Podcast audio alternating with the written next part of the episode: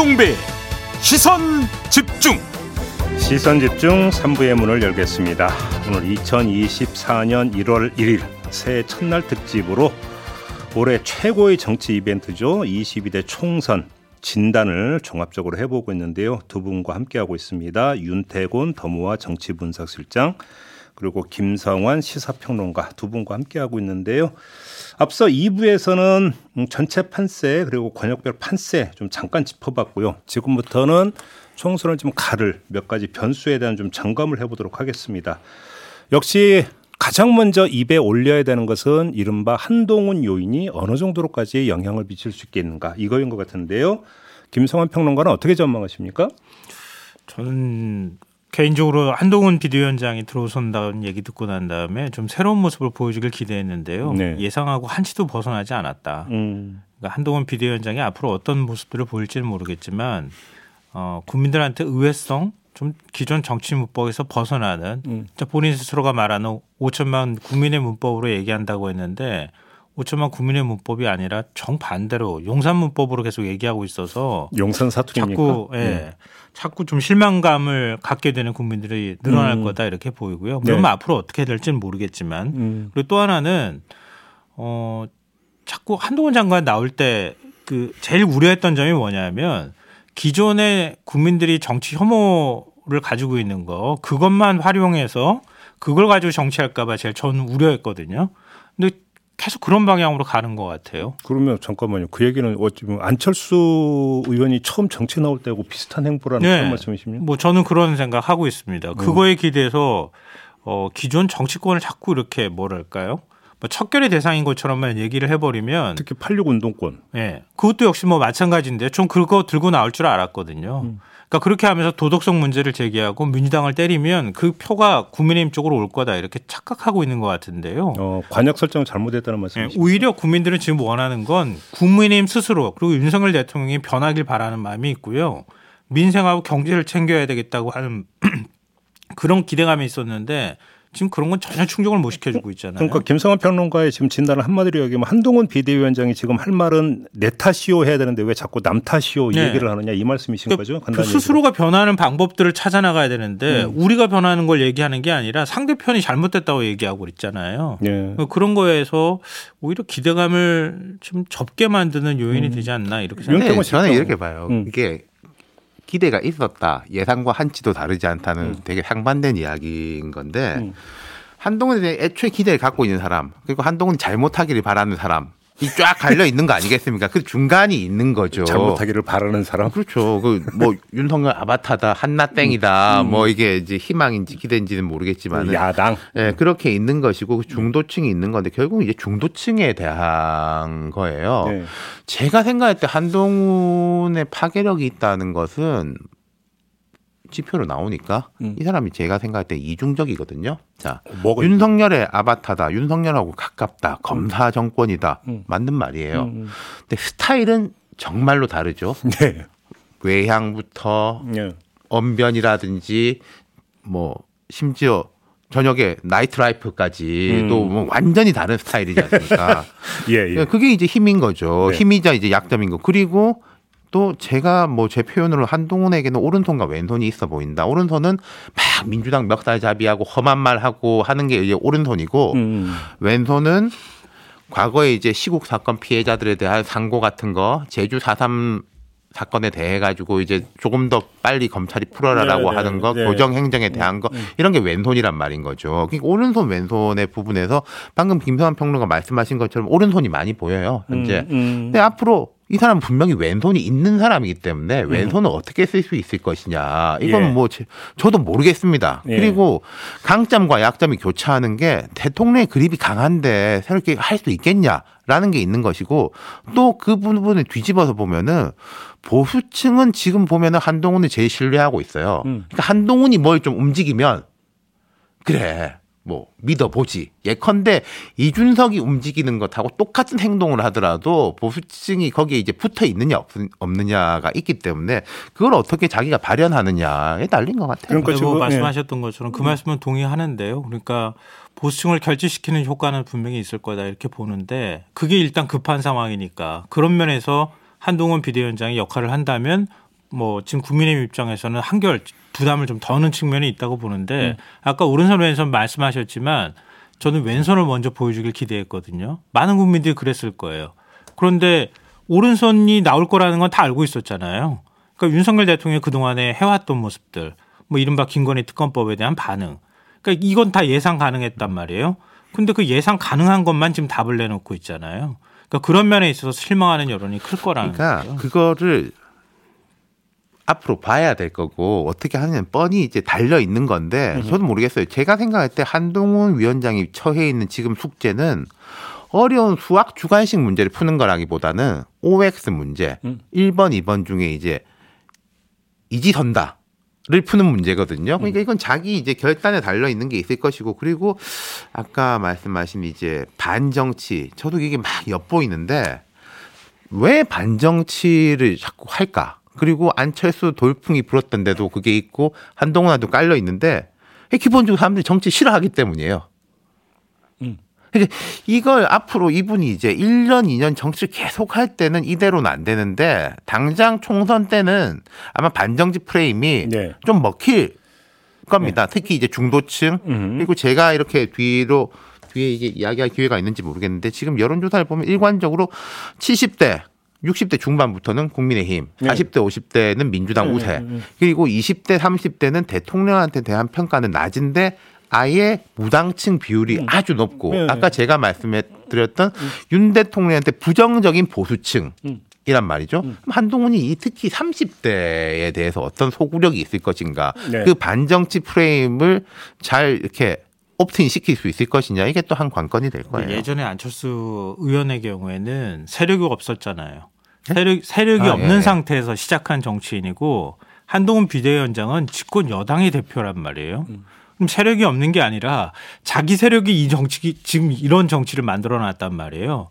그 한동훈이라는 사람이 딱 들어와가지고 그걸 다 바꿀 수 있다고 생각하는 건 착각인 거죠. 두 분 말씀을 듣다 보니까 네. 역시 네. 가장 큰 변수는 한동훈 요인인 건 맞는 것 같습니다. 두 분이 이제 경론이 요구하는 걸 보니까 여기서도 한번 간접 확인은 좀 되는 것 같습니다. 그러니까 제가 말씀드린 거는 한동훈 A 요소, B 요소가 있고 어떻게 발현하느냐에 따라 달릴 것이다인 거고 뭐 해봤자 소용없다라고 하면은 뭐 소용이 없을 수도 있겠죠. 그럼 이게 근본적으로 민주당 쪽에서도 뭐 어떤 분들은 이야기하고 어떤 분들은 달리 보는 게 지난 총선보다도 더 올라갈 거냐. 그러니까 백약이 무효인 상황이냐. 근데 저는 그까지 보진 않거든요. 지난 총선이 백팔십 대 백팔 석이었어요. 저는 민주당이 지금 좀 우세하지 않을까 싶은데 그냥 이건 제 감입니다. 절대적 숫자로는 민주당이 백팔십 이전보다 지난번보다 더 올라가기 어려울 것 같고. 이겨도 그렇게 압도적으로는. 네, 국민의힘은 제가 생각할 때 백팔 석보다는 좀 더 올라가지 않을까 정도에 음. 있기 때문에 그 어떤 유동성의 부분이 있다고 보는 알겠습니다. 거하고 없다고 보는 거에 이제 차이죠. 알겠습니다. 근데 그럼 이게 좀 연동되는 문제니까 이 문제까지 여쭤볼게요. 김건희 특검법 국회는 이제 통과했고 지금 남은 절차는 윤석열 대통령의 거부권 행사 네. 아니겠습니까? 거부권 행사 후에 전개될 여론 지형 어떻게 전망하십니까? 이게 총선에 비칠 영향은 어떻게 보세요? 거부 지금 특검법 논의라든지 거부권이라든지 이건 무조건 여당이 안 좋죠. 기본 전제입니다. 이 안 좋은 것을 조금 어떻게 좀 줄여 나갈 수 있을 것이냐. 음. 여당 입장에서는 민주당 입장에서는 계속 이제 폭발력을 키워갈 수 있을 것이냐인 건데 음. 음. 여당은 뭐 제가 이게 해야 된다 말아야 된다 제 생각하고 별개로 할 것 같아요. 뭐 누구나 그렇게 보지 않습니까? 거부권 행사를 뭐 윤 대통령이 다들 그렇게 정리한 예. 거 아니에요? 예. 근데 그럼 거부권 행사를 하더라도 특별감찰관이라든지 음. 제이 부속실이라든지 음. 이런 부분을 뭔가 보완 장치를 만들 것이냐. 지금 여당 주장대로라면은 이 법에는 독소 조항이 많다라고 하는 거예요. 뭐 그건 그렇다 치고 그 독소 조항이 있냐 없냐 따져 따지는 거 말고 김건희 여사에 대해서 문제가 없다라고 여당이 지금 말하고 있느냐. 그냥 말을 안 하고 있죠.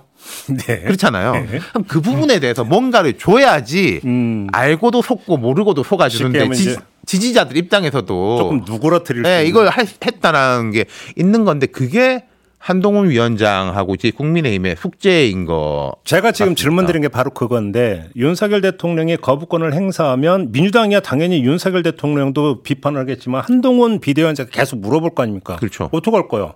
계속 물어볼 거 아닙니까? 어차피 타겟이 한동훈 비대위원장이 될 텐데 그때 어떻게 대처하느냐가 한동훈 요인의 파괴력. 그렇죠. 그러니까 연동이 되는 거잖아요. 아, 아까 제가 보수의 신뢰가 있으니까 움직일 공간이 높다. 이건 또 이제 되게 양면적인 건데, 윤 대통령의 신뢰가 있으니까 뭐 한동훈은 좀 설득할 수 있지 않겠어라는 게 국민의힘의 구성원들의 많은 기대인데, 거기에 부합할 수 있을 것이냐 없을 거냐. 그리고 음. 하나 더 가면은 저는 이런 생각도 들더라고요.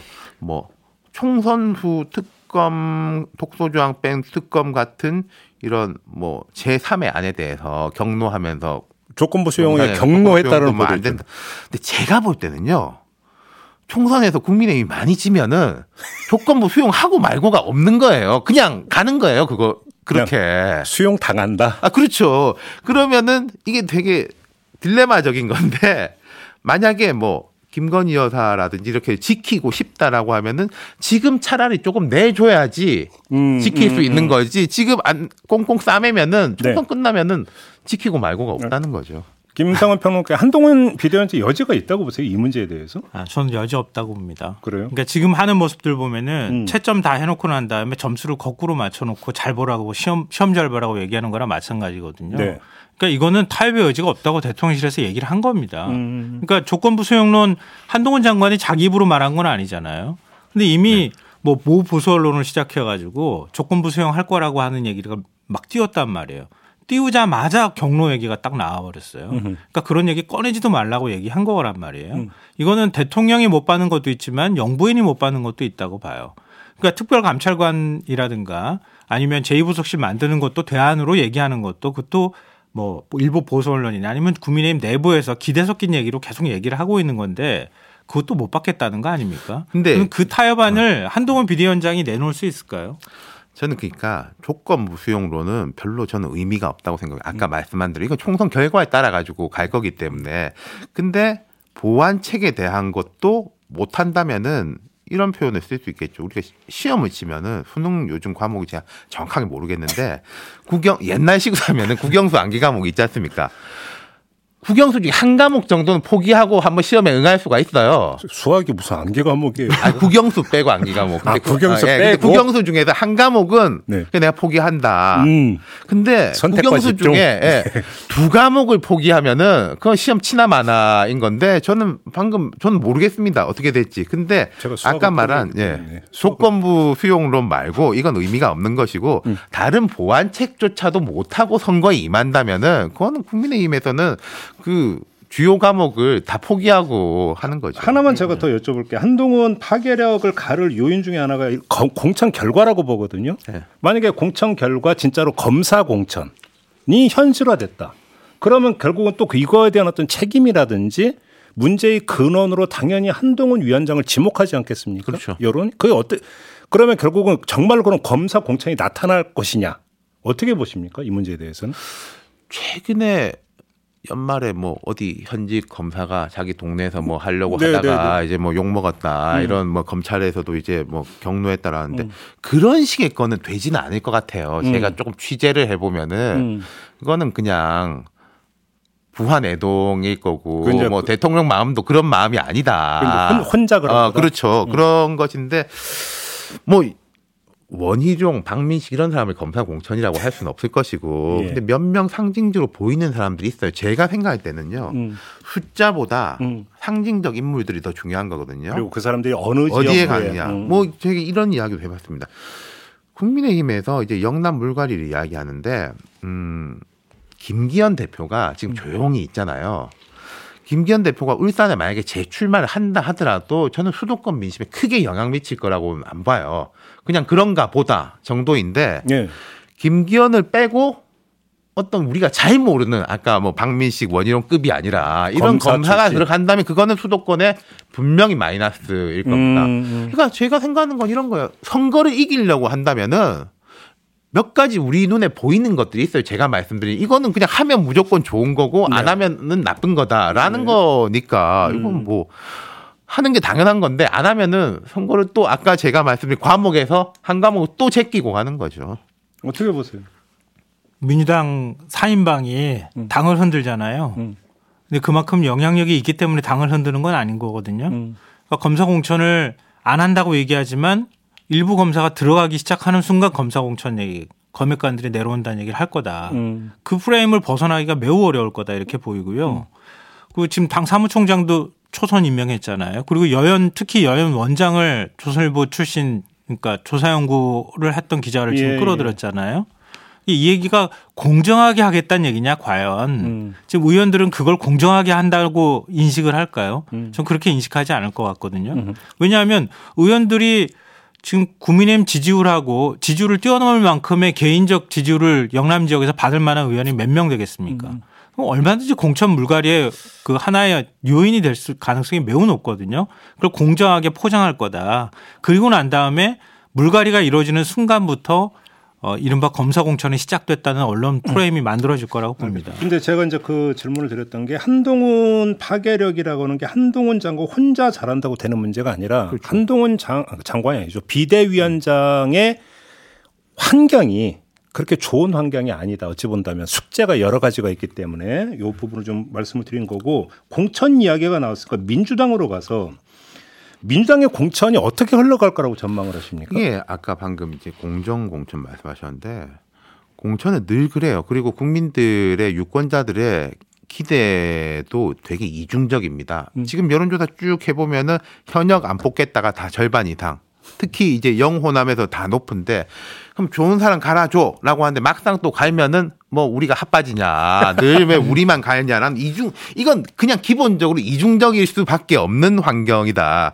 같이 겹쳐 있는데 아까 제가 그래서 말씀드린 것 중에 하나가 국민의힘은 사람이 작아서 문제, 민주당 음. 너무 많아서 문제인 음. 면이 있는 거고 이 부분은 그래서 장단점이 엇갈리는 거예요. 검사 공천이고 뭐고 간에 국민의힘은 약간 누군가를 영입해서 넣을 수 있는 공간이 분명히 있는 거. 네. 또, 또 여당이니까 네. 그게 좀 더 넓은데 근데 민주당은 그게 너무 좁아 보여요. 그러니까 민주당도 어느 선거든지 늘 누구 영입해가지고 컨셉 뭐 하고 하지 않습니까?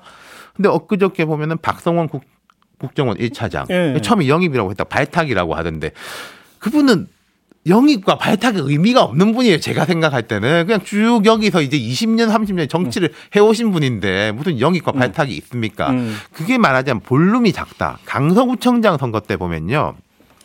이재명 대표가 전략공천했습니다. 그때 국회의원 세 명이 버티고 네, 네, 맞아요, 있고 맞아요. 시의원들 뭐 열네 명인가가 그때 네. 처음에는 신청했는데 예. 근데 그때 전략공천이 가능했던 거는 민주당이 정말로 위기감. 미 있었고 그리고 이 정도 인물이면은 이 편도 아니고 저 편도 아니고 근데 진교훈 이제 경찰청 차장 출신이지 않습니까? 뭐 다 용납할 수 있었다 비상식이라서 였는데 이번 총선에서는 그 공간이 좁아 보인다라는 거 그리고 아까 말씀드린 거 중에 이건 또 여 지금 민주당과 국민의힘의 문제라기보다는 여와 야의 문제인데. 여당은 공천 탈락자들한테 뭐 당근이라든가 미래를 약속한다든가. 뭐 자, 좋지는 않습니다만은 뭐 그런 예, 교통 흔히 말하는 교통 정리라는 음. 게 볼륨이 있어요. 음. 근데 야당은 그 볼륨이 훨씬 작다. 네, 네, 네. 거기 근본적인 문제는 이제 그것이고 그 다음 나오는 게 저는 지금 비명 대 친명의 뭐 극한 대립 이런 거는 이 구조에 대한 현상이라고 생각해요. 결국은 윤태곤 실장의 진단은 공천 후유증은 민주당이 더 클 수밖에 없을 네. 것이다. 구조적으로 이 말씀이신 거잖아요. 그렇죠. 예. 좀 그렇게 생각하지는 않는데요. 음. 좀 민주당이 공천 작업을 먼저 시작했잖아요. 네.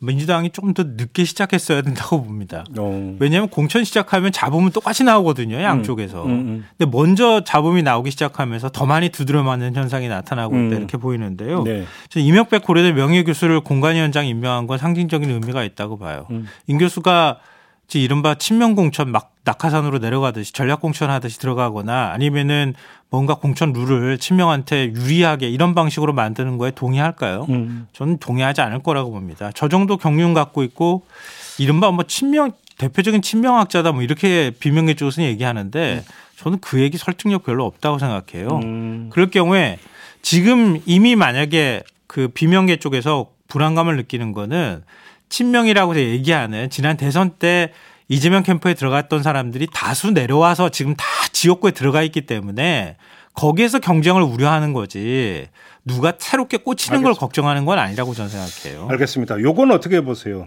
그 아주 컴팩트하게 이준석 신당과 이낙연 신당의 파괴력 성적표는 어떻게 전망하십니까? 그게 음, 아까 말씀드렸지만은 되게 딜레마적인 게 이준석 신당은 호남에서 평가가 높고 이낙연 신당은 티케이에서 평가가 높아요. 그래요?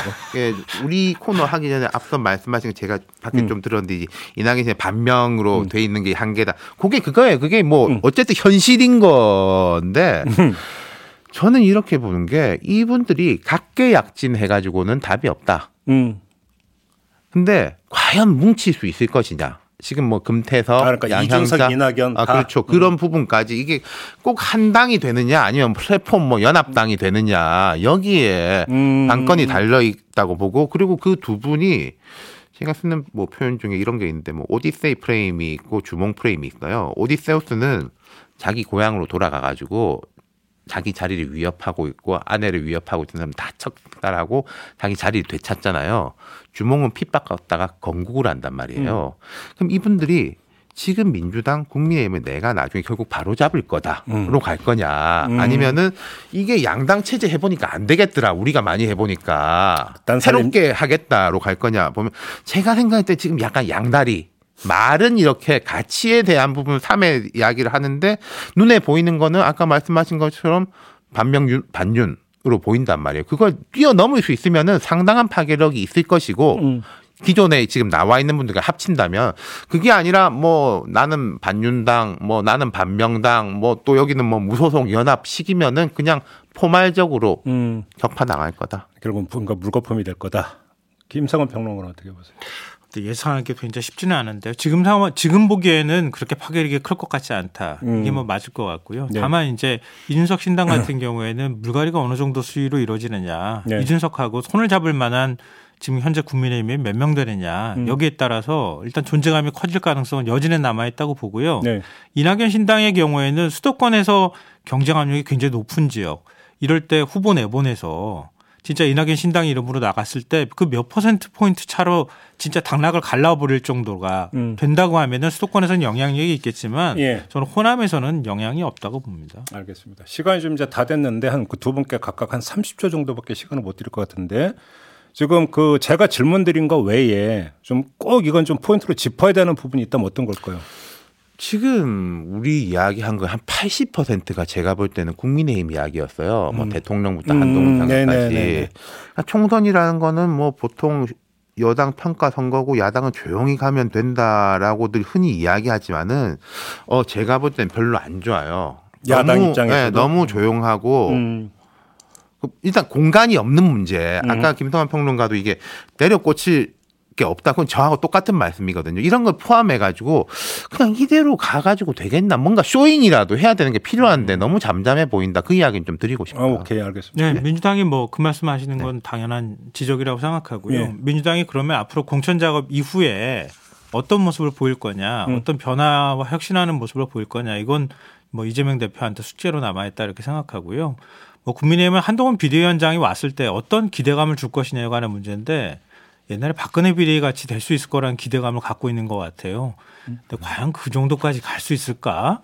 이거는 한동훈 비대위원장이 아까 제가 말씀드렸던 것처럼 예상 가능한 정답을 내놓는 게 아니라 얼마나 예상 가지, 가능하지 알겠습니다. 않는 정답 내놓느냐에 따라서 달라질 거라고 생각합니다. 윤태곤 실장이 조금 전에 민주당이 너무 조용하다는 것은 이재명 대표의 한계를 두고 하시는 말씀인 거죠? 그렇죠. 그러니까 그 싸우는 거 뭐 이낙연 원칙과 상식과 싸우는 거 말고 음. 자체로 이제 주류 진영의 프로그램이랄까 네. 그게 너무 없다는 그러니까 거죠. 그러니까 이제 당 여당 대표가 돼서 이제 선두에 서서 오히려 최대 출력의 스피커 역할을 좀 해야 되는 네. 부분이 있는데 이게 지금 안 되고 있다라고 하는 그런 지적으로 좀 이해가 됩니다. 알겠습니다.